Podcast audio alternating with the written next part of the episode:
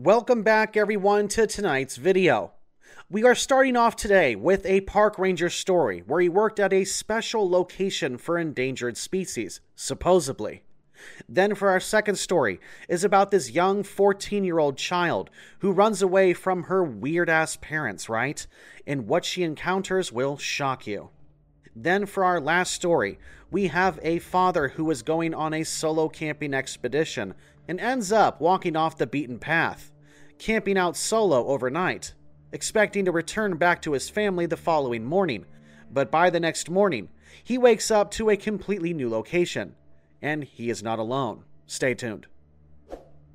If you're new to the channel, subscribe, click on that bell, and smash that thumbs up and tell a friend.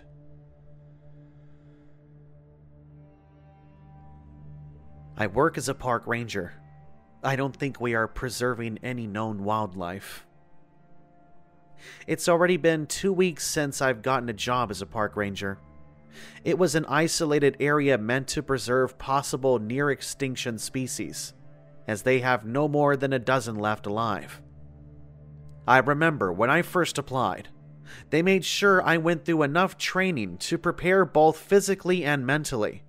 It was a very tough job, according to my supervisor, and would possibly include killing poachers if necessary.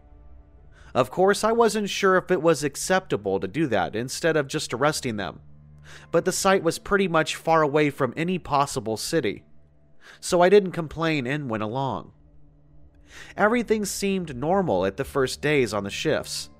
The same patrol around and made sure everything is being preserved and protected from poachers. You know, the usual park ranger duties.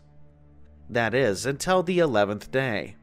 When I got called in to do the night shift, as the guard assigned to it got into a trouble accident on the way home and broke his leg. Being someone who took the job seriously, I agreed to it and stayed for the night shift. My supervisor went to me and explained what to do, since it was different from my usual daytime shifts. Since it's your first time in this position, I could assume you're not used to this role, right? He asked me as I geared up with the night shift tools. Yes, sir, I'm not used to working this late, let alone on the dead of the night. But I've got confidence that I could do it until the other guy recovers. I answered, being a little nervous but keeping my stance. He pulled me aside before I was about to start and explained to me what I had to do and what to expect in certain situations. Alright, here's some of the basics. If you hear bone cracking sounds, ignore them.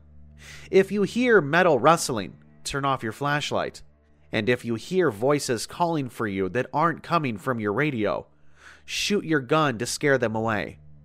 Do I need to repeat anything? He asked in a serious way. no, sir. I understood everything. If you want, I could even grab a note if I forget. I answered, a bit nervous after his explanation. Good, I'll be reaching out to you from time to time to check and as he said that, he walked away. Now I'm alone and fully geared, I start the patrol. I was supposed to head to the north zone of the site and make sure everything was in order. The moon was shining bright and everything was quiet and eerie. Not even owls could be heard. Everything was dead silent, save for my footsteps and the voice on the radio from my supervisor. As I was already midway on the path, I started to hear the metal rustling nearby. So, as instructed, I turned off my flashlight and waited. It was obviously too dark to see, but I could make out a silhouette that somehow resembled a wolf with something on its back. But it quickly ran off, and I turned on my flashlight again to keep moving. I was approaching the location. I heard the same voices I was told about, my supervisor, who also could hear it from his radio, instructed me to fire my gun. But as I was about to do it, I realized I didn't load any bullets, and I noticed the voices were getting closer, but they started to fade away into the darkness. It was tempting, so despite my supervisor telling me to proceed, I went off the path and followed the voices. That's when I found the source. It looked vaguely human, but its skin was so melted that it looked like clay. It was hard to hear, but I could make out some words it was trying to scream. Help. Please. Help. I beg you. It hopelessly tried to say. I just stood there frozen, and when I turned my flashlight up, I noticed the wolf thing. It was five foot five in height, if I had to guess. It had metal tendrils coming out of its back, and it just stared as it pulled the melted humanoid body as it continued to beg for help. Without any choice, I ran back to the path and kept going until I reached my destination and found my supervisor waiting for me. He pulled me inside the radio building and quickly shut the door.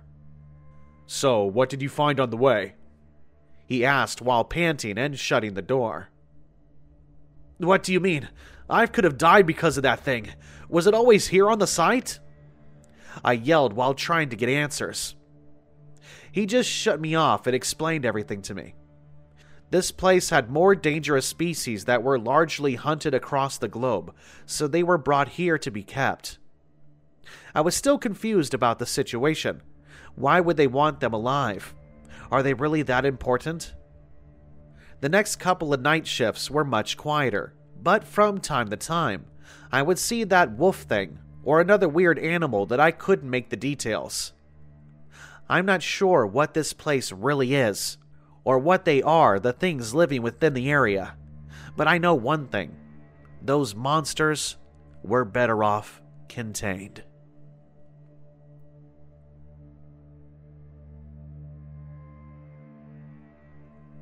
I lived in the woods until I was 14. As a 14 year old girl living in the woods with my parents, I've always felt a bit isolated and disconnected from the rest of the world. But I never could have imagined the horrors that would unfold on the night of the blood moon. It started out like any other evening. My parents and I were sitting around the fire, roasting marshmallows and telling ghost stories. But as the night wore on, I started to feel a strange energy in the air. The air was heavy and thick, and I could feel a sense of unease creeping over me. As the moon rose higher in the sky, my parents began to act strange. They started yelling at me for no reason, their faces contorted into grotesque, unfamiliar shapes. It was like they weren't even themselves anymore. I was terrified, and I knew I had to get out of there. I grabbed my backpack and ran as fast as I could through the woods, not looking back even once. I don't know where I was going, or where I was going to do when I get there. All I knew is I couldn't stay with my parents on this night of the blood moon. I have to keep running no matter what. As I ran through the dark, twisted woods, panting and gasping for air, I knew I had to keep moving. I couldn't stay in one place for too long not with my parents lurking somewhere behind me, their faces twisted in those grotesque, unfamiliar shapes. But as I stumbled through the underbrush, I suddenly collided with something hard and unyielding. I fell to the ground with a cry of pain, my backpack tumbling to the ground beside me. As I looked up, I saw a shadowy figure looming over me.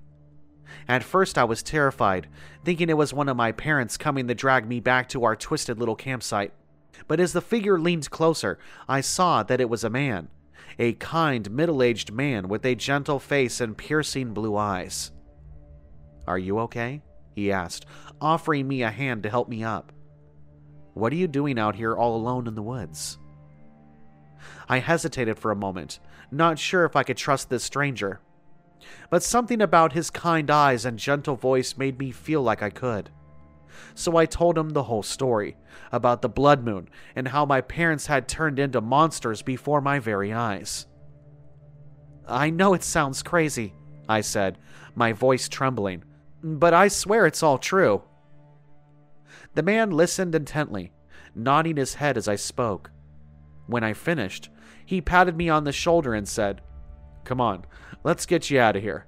You can stay with me for the night, and we'll figure out what to do in the morning. I nodded, tears of relief streaming down my face. For the first time in what felt like an eternity, I felt safe. As the kind stranger led me through the woods and out onto the main road, I couldn't help but feel a sense of hope and relief. I was finally going to get help, and maybe even find a way to escape from my monstrous parents once and for all. But as we approached the city limits, I started to get a strange feeling in the pit of my stomach. The streets were deserted, and the buildings around us seemed abandoned and decrepit. It was like the whole city had been forgotten by the rest of the world. The man led me to a large, crumbling building on the edge of town. This is the mental health center, he said, as he opened the door and gestured for me to go inside. I hesitated for a moment, not sure if I wanted to go in. There was something about the place that seemed off, almost as if it was haunted. But the man insisted, and I knew I had nowhere else to go. So I reluctantly stepped inside, my heart racing with fear. The inside of the center was even creepier than the outside. The walls were peeling and the floors were creaky and uneven. It was like no one had been there in years. Don't worry, the man said, sensing my unease. The staff here are very experienced. They'll be able to help you with whatever you're going through. I nodded, but I couldn't shake the feeling that something was very wrong. I knew I had to find a way to escape before it was too late. But as the days passed, and I was kept locked up in that creepy abandoned building, I started to wonder if I'd ever make it out alive. I had to find a way to escape before it was too late. Two nights after I arrived at the mental health center, I woke up in the middle of the night with a fierce thirst. I had been having trouble sleeping, and my mouth felt like it was full of cotton. So I crept out of my small, dingy room and made my way down the dimly lit hall to the communal kitchen. I was hoping to find a glass of water, or maybe even a bottle of juice if I was lucky. As I approached the kitchen, I noticed that the door was slightly ajar. I pushed it open, and a wave of musty, damp air hit me in the face. The room was dark and shadowy, the only light coming from a small window high up on the wall. I made my way over to the sink and turned on the tap, hoping that the water wouldn't be too rusty. As I waited for it to fill up, I suddenly heard a noise behind me. I spun around, heart racing, but I couldn't see anything in the darkness. I was about to turn back to the sink when I saw a shadowy figure standing in the corner of the room. It was tall and thin, with long, spindly arms and a featureless face. I froze, too terrified to move. I knew I should run, but my feet felt like they were glued to the ground. I was trapped with no way out. As the shadow figure advanced towards me, I closed my eyes and prayed for it to be over quickly. But just as it reached out to touch me, I heard a loud crash and the room was suddenly flooded with light. I opened my eyes to see the shadow figure disappearing into the walls, as if it had never been there at all. And standing in the doorway, bathed in the light of a flashlight, was the kind man who had brought me here. Come on, he said, taking my hand. We have to get out of here. This place is not safe for you. I nodded, tears streaming down my face. I knew he was right. I had to get out of this creepy, abandoned mental health center no matter what. As I sit here at my computer typing out this story, I can't help but feel like my life doesn't make any sense. I've gone through so much in such a short time the blood moon, my parents turning into monsters, the creepy mental health center with its shadowy figures lurking in the corners. It's all so confusing and overwhelming, and I feel like I'm trapped in some kind of nightmare. I don't know who to trust or where to turn. The kind man who saved me still doesn't tell me who he is or where he came from. He avoids contact with me as much as possible, and I'm starting to wonder if he thinks I'm crazy too. I kept getting the sense that someone or something is watching me. I feel like I'm in danger, but I don't know from what. My life doesn't make any sense, and I don't know how to make it right again.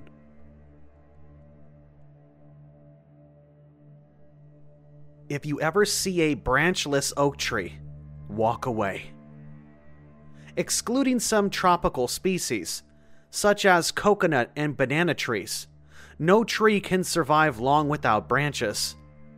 And yet, defying all explanation, I saw a pair of branchless oak trees in the summer of 2015. When I use the word branchless, I'm not referring to a stump or a tree that shed its leaves during the winter. I'm talking about two 15 foot tall tree trunks, both sporting identical pointed peaks and surfaces of jagged bark. No branches or leaves. No severed branch stumps on the bark that would indicate the old oaks had ever been anything other than monolithic plants. Bizarre, I chuckled. Not necessarily riveting dinner talk, I know. Believe me, I wouldn't be recounting the tale if it had ended there. I chose to follow the overgrown footpath between the two pillars of bark, rather than the well maintained public footpath which led far away from the ominously bare trunks. I've always been a contrarian, so I suppose I wanted to sedate my hunger ego by taking the less trodden path. I'm no tourist, I inwardly scoffed. Hubris always comes before the fall. Or, as my son would say, I have succumbed to main character energy. I wish I had taken the popular path. I waded through the leaves and moss, and the undergrowth crunched beneath my walking boots. I had no intended destination in mind. I was just looking for somewhere to set up my base camp. I knew how to retrace my steps. I saw no harm in taking a mystery trail. From time to time, I simply like to separate myself from the world. I venture onto solo camping trips to clear my head. My wife and children don't take much interest in nature, so it's not that I purposefully exclude them. Frankly, I thank God that they weren't with me on this particular trip. While camping in the middle of the clearing, I was awoken by rustling sounds outside my tent. I tried to ignore them, squeezing my eyelids together and angrily attempting to force myself back to sleep. Frustration quickly turned to fear the noises that engulfed my tent were unlike anything I had ever heard. High pitched squeals, similar to trainer soles squeaking against a hardwood floor, were emitted from every direction. Heart racing at a tremendous pace, I sat upright and stared at the fragile wall of material that was separating me from whatever undefiable things were out there. Very little moonlight reached the clearing, thankfully, so that the shadows danced in the outer fabric of my tent were indistinguishable. That made it easier to tell myself the creatures were simply foxes. They weren't foxes. I knew that. I used string to build a makeshift lock for my zipper on my tent. I didn't want anything opening my door to my vulnerable fortress. After that, I laid down and waited. The piercing, yipping noises eventually died down, but I couldn't immediately fall asleep. I intended to stay awake all night, but I must have eventually passed out. I think terror could do that to a person. In the morning, I planned to leave the haunting woods and go home. You can imagine my horror when I unlocked my tent door and found that I was no longer in the forest clearing. My tent had been moved while I slept. More horrifyingly than that, I found myself stuck in a thick cluster of branchless trees. As far as the eye could see, I was surrounded by those eerily wrong oak trunks. I instantly packed my tent and belongings. I weaved between the densely packed trees of the new branchless forest in which I found myself. No luck. I had completely lost my bearings. I had no idea where I'd been taken. The branchless forest was the same in every direction. All I could see was endless bark, and when the sun began to fall below the tip of the treetops, I realized I had let the wintry day slip away from me. Night was approaching quickly. But that wasn't what terrified me most. The horrid squeals had returned. As the sun dipped lower and lower, the squeals multiplied and loudened. Before long, the sounds was accompanied by rustling bushes. Panic turned me to stone. My walking slowed, and I started to believe I would never leave the forest. I was unbelievably happy when I found the stream, my saving grace. I couldn't find it on my map, but I didn't have time to think about the horrifying implications of that fact. Every stream had to lead somewhere, even in a dense landscape or alien trees. I had no idea which way to walk, so I followed the stream east. Trying divertly to ignore the canopy of squeals and rustling shrubbery, I pressed onwards. I was stumbling around in complete darkness at this point, guided only by the dim light of my cheap torch. After an hour of walking, I finally found something promising a cave. I didn't plan on entering it, but I welcomed any sort of landmark that could break the monotony of ceaseless tree trunks. My victorious moment was short lived, however, as I was interrupted by small pattering sounds from behind me. I quivered as I twisted around and moved my torchlight towards the source of the sound, finding myself gazing upon a terrifying gaggle of two dozen tiny humanoid creatures. Each one was about 30 centimeters tall, had two ant like feelers in lieu of eyes, and brandished a ghoulish set of black fangs. Each one had four vaguely human arms, along with two vaguely human legs. As they walked towards me, they dropped forwards and used all six limbs to scurry like insects. I backed away incredibly slowly, almost too petrified to move. My torch shook violently in my near numb hand. In a flood of sound and a flash of rapid movement, one of the fiendish things charged for my leg and made quick work of snaking around it. I screamed as the creature began to constrict my limb, cutting off its circulation. The creature's friends released a chorus of seemingly jubilant squeals. I didn't wait for the others to join their brave leader. I ferociously punted the trend setting creature with the rear of my torch, and it hissed in pain, uncoiling from my leg. Body shaken in horror, I seized the small window of opportunity and started sprinting towards the cave mouth. The six limbed monstrosities pursued me, rapidly closing the gap between us. I was expecting them to devour me at the entrance of the black chasm I was approaching. They didn't.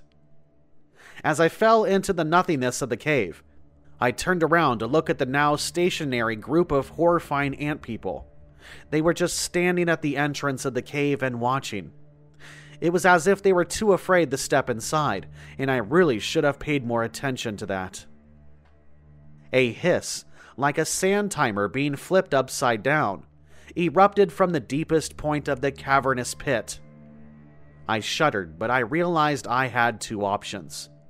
I could either face my certain death from the ant people at the door of the cave, or I could risk whatever laid in wait. There wasn't really a choice, but I chose the latter. My torch barely illuminated a few yards in front of me, so I was mostly wandering in pitch blackness. The hissing creature was suddenly entirely silent. The only sound in the cave was that of my echoing footsteps. Even the ant people had ceased their squealing. What did they fear in the heart of that dreadful place? That was when I saw it. The cave itself was not particularly big. It was more of a room than a home. And I stumbled into the room of the ghastliest thing I had ever seen. The ant people paled in comparison. My torch light could scarcely do justice to the enormous being before me.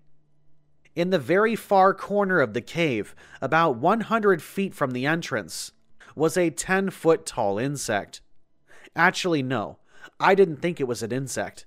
More like the ant people, it possessed some characteristics of certain insects and arachnoids, but this creature was a beast unto its own. This thing was essentially just six hairless legs, similar to those of a human, other than the length of the pointed ends instead of feet. At first glance, it seemed like a spider with two missing limbs, but I quickly noticed that the creature had no discernible body. Its body was its legs.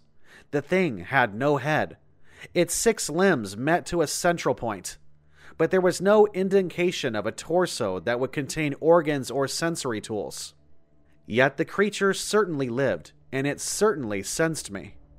Its horrifying six legs started to tentatively crawl towards the source of the torchlight. I wasn't going to wait around for another monster to seize my body and devour it. I scanned the walls of the cave, looking for a hiding spot. In the other back corner, there was a cluster of rocks. If I could just crawl in there, I might be out of reach, I thought. I sprinted at the speed I didn't know I could reach. The six legged thing hurled after me, its limbs making a horrific clicking sound as they galloped across the stones beneath them. Diving for a gap behind the rocks, I crawled out of the reach and shone my torchlight onto the creature which laid beyond my rocky fortress. The thing unleashed a menacing howl and proceeded to jab the sharp ends of its fleshy limbs at the holes between the rocks. Fortunately, the rocks shielded me, but the wait until sunrise was unbearably long. As daylight began to fill the cave, I squinted through the cracks in my rocky wall, and I was fairly certain the ant people had vanished. I had a plan, but I only had one shot at making it work. Searching in my rucksack, I found what I needed a flare. I just had the hope that it would scare away the six legged thing that was attempting to turn me into minced meat. Not pausing to make any more plans or rethink my decision, I lit up the flare. It worked. The creature wailed in terror, backing away into its original corner of the cave to escape the scorching blaze of the flare in my hand. I hurriedly scrambled free of the rocky fortress, keeping the flare in front of me, and I ran out to the entrance of the creature's den. I was determined not to spend another day in that nightmarish forest. I followed the stream the other way. After hours and hours of walking, I finally found something that briefly stifled the fear in my heart. I found trees with branches and leaves. Recognizing my surroundings, I managed to retrace my steps and find the original overgrown path that I followed through the two branchless trees. The trees that started that mess. I never talked about this incident to anyone. I couldn't find that forest of branchless trees, the stream, or the cave on any map. I don't know how I stumbled upon it. I don't know how I escaped from it.